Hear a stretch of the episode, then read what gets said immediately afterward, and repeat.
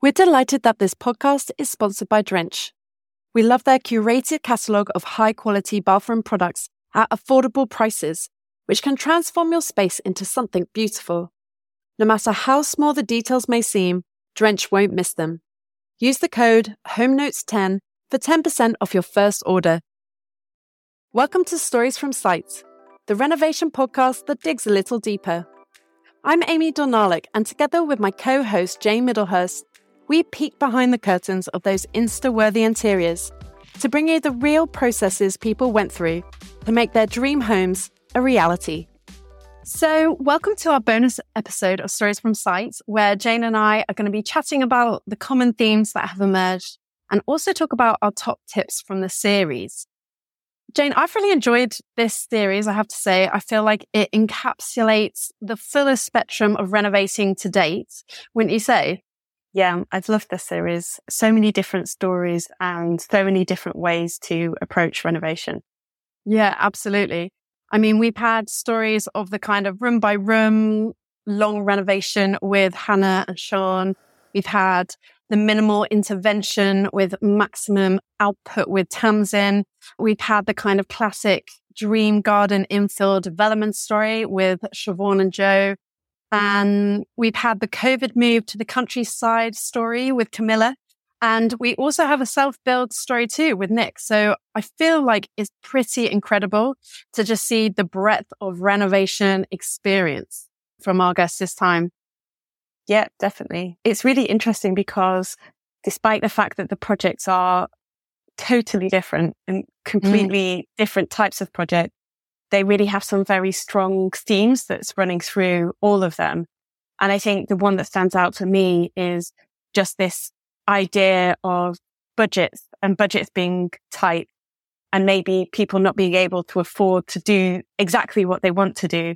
So people being inventive and coming up with other ways to either add their own sweat equity, you know, or work into their projects to make them affordable for themselves or just being inventive with how they organize their projects so that they can get the maximum value out of them. And I think obviously, although all of these projects have been done over the past few years, I think right now in the current climate where people are struggling with construction costs and the price of projects, I just think this is a perfectly timed series to, to talk mm. about some of those ideas. Yeah, absolutely. I think the main common theme that kind of stood out to me was just the commitment as well, just the commitment to the process and putting your effort into the renovation. And I think we can, we all recognize it's a massive privilege to be able to own your own home. And that's not something that any of our guests take for granted. But I think also just the overriding theme, like you say, is one trying to do as much as, as you possibly can with the money. And that means kind of committing your own sweat equity into it. And, but even just from the kind of sheer organization that goes into a renovation, I just feel like every story has just been kind of pretty epic on that front.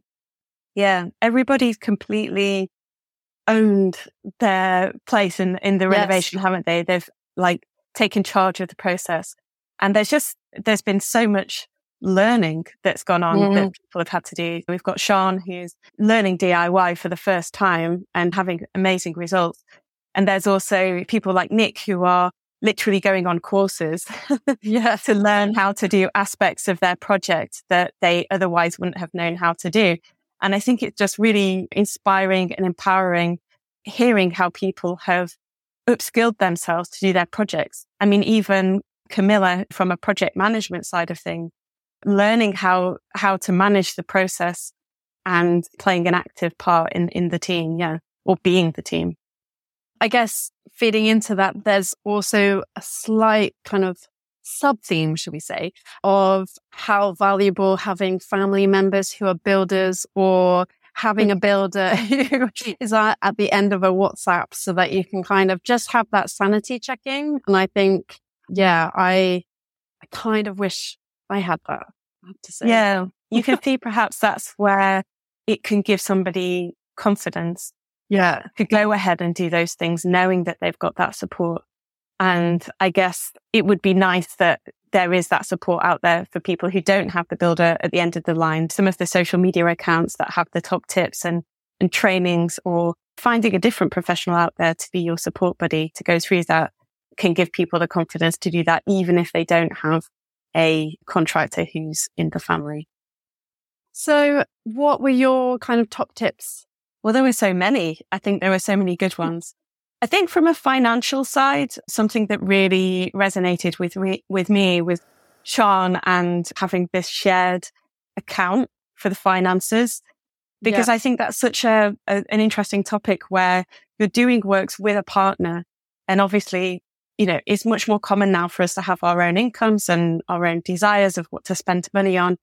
And just the concept that you can make it fair by both putting into this fund and having that fund as a separate account so that you can both see it and think, okay, where are we now? It's like a savings account, yeah. but you're, you're saving up for each job as it comes up. And once you've got enough money in that pot, then, you know, you can go ahead and do the thing you wanted to do. And I think psychologically, that's a nice way to approach it rather than feeling like, is it fair if we both put the same in? Do we have enough money to do this? Or is that money for holiday or is that just for living? So I thought that clarity was really nice. And I think also what's kind of interesting is, I mean, previous guests, I would say, share our love of spreadsheets when it comes to budgets. But I thought it was quite interesting this time just to see a different take on it, which is to kind of budget room by room. So for the people who are doing longer renovations over a long period of time, that actually is a really good way to manage your, your budget to be like, right, we're going to do this bathroom. Let's, let's get a sensible kind of ring fence a certain amount. That's what we're going to spend. And I think that's quite in this current climate of quite a lot of unknowns and it feels like things are shifting. The picture is always moving like that is actually quite a good strategy to kind of just take it room by room. It feels less risky and you're ring fencing your, your pot of money as you go. Yeah. I think within that, there's a, a mini spreadsheet in there. For, you know, so you're not, you're not master planning the whole, or you're not saying, you haven't got this big pot of money and you're saying, okay, so how are we going to divvy this up? But even for each mini project, that you're going to be like, okay, so we have enough money for the bathroom now. How are we going to, what are we going to buy and what are we going to do yes. with that pot of money? Is it enough? So I, I can't ditch the spreadsheet. You're like, making a spreadsheet with me.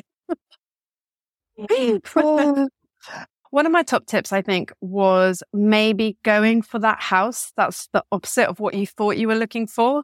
I think both Camilla in the last episode and also Tamsin, they were, they thought they wanted a period property. That's what they were looking for. But they ended up going to different aged properties. So ones that were newer, kind of from the 1990s and one that was from the 1960s. And I think that's quite interesting because I think both their homes, what drew them to it was the layout and the proportions of the space. But maybe what was lacking is character. But I think as you can see from, if you go to our website, you can see the final photos and I mean, they have injected so much character and so much of themselves into that space. And I think that's just worth remembering. Like when you're going to look for properties, just have a look at a wider spread than what you think you want, even if it's just to cross it off. Old properties have lots of skeletons in the closet. And like Sean was saying, you think, oh, how bad can this be? It all looks okay. But once you start peeling back the layers, you can find some, some tricky elements. So I think not to say that doing up period properties is that you shouldn't do it, but just to see taking on a more modern house has its advantages in terms of the renovation process as well. Yeah, that's really true. Another top tip that I thought was really helpful is the different strategies people have used to kind of keep motivated and keep their sanity within the process. So I'm thinking of Hannah who keeps all of her to-do lists I felt so validated by that because I want to keep my to-do list, but I don't because I think, oh gosh, that would be a bit crazy. But I think I'm going to now because it does just give you that sense of achievement and to look back and just be like, yeah, I've done so much. I mean, yeah, yeah, I, I quite like that one. And I guess not everybody wants to make an Instagram account for their projects. I mean, it's just not up everyone's street, but in a way, documenting it for yourself if you're doing a renovation visually and having that before and after, even make a, you could make a private Instagram account for yourself and not share it with anyone. Just to have that feeling of seeing how far you've come is a really good process to keep you motivated and keep spirits up when things are possibly a bit tricky. And I guess for Sean, it was remembering the kind of fundamental reason they were doing it. So the fact that they could live where they've always wanted to live, you could see that that really kept them going and just really rejuvenated their spirits when they were feeling like right in the middle of just the, the dust and the grit and all the rest. Yeah. When I think about the series as a whole, the thing that I'm going to remember from it is just this feeling of taking the renovation into your own control. And I think it was Hannah who was saying the process of organizing people to come to your home to do things for you is stressful. It's a barrier. Mm. It stops lots of people from doing things because it's hard to get enough quotes from enough people to find the right person, to make sure that they come at the right time, to schedule that with your life plans and what's going on. And I think I'm kind of guilty of that, of not having the confidence to really just grab the project by my own two hands and just think, okay, well, let me have a go. Let me see if I can do this. And I think obviously for Hannah, it was driven by a, a need to just get on and do it when she couldn't find people. But I think through all aspects of this, there's been so many DIY and, and self-done projects in this series. And again, if you don't have the skills, maybe going out there and finding the information of how to do something could be a really amazing experience. Hard, yeah. obviously, but something that we shouldn't shy away from. And again, like Nick was saying, with the cost of renovation as it is, it's something lots more people will perhaps be turning to. And maybe it's going to become more normalized to do a lot more of the work ourselves in the house. So, Jane, I guess this is quite a kind of poignant moment because you are about to embark on maybe your own renovation in the near yes. future. Are you kind of storing up all these gems? Absolutely. I mean, that's why I'm talking about the DIY all the time because. Are you planning on doing it? We're not going to be doing anything immediately. This is a, a long term project. And so I don't think that we're going to do everything all in one go like we did with our current house. But I think I find that roller coaster of doing everything at the same time very overwhelming and just the, yeah. the pace that it goes at and the decisions that need to be made. I find, I find that difficult. And so I, I think I'm just really inspired by these, the slow renovations perhaps having a master plan, planning it all out because obviously I like a spreadsheet and I want, I like to enjoy the process of planning ahead, but then to kind of tackle those projects one by one and to be able to have that more of a slower experience of doing it part by part. And genuinely, I, I genuinely would like to try some of the things myself because I think I would just enjoy it. I think I would take yeah. a massive kind of satisfaction out of doing some of those things myself. Like Tamsin was saying, I'm probably a little bit of the start 10 projects at one kind of vibe and have none of them finished. So I'll have to watch that, but I am excited. And I think this series, yeah, it's been really inspiring and it's made me very excited to, to plan our project. Yeah, I'm looking forward to seeing it.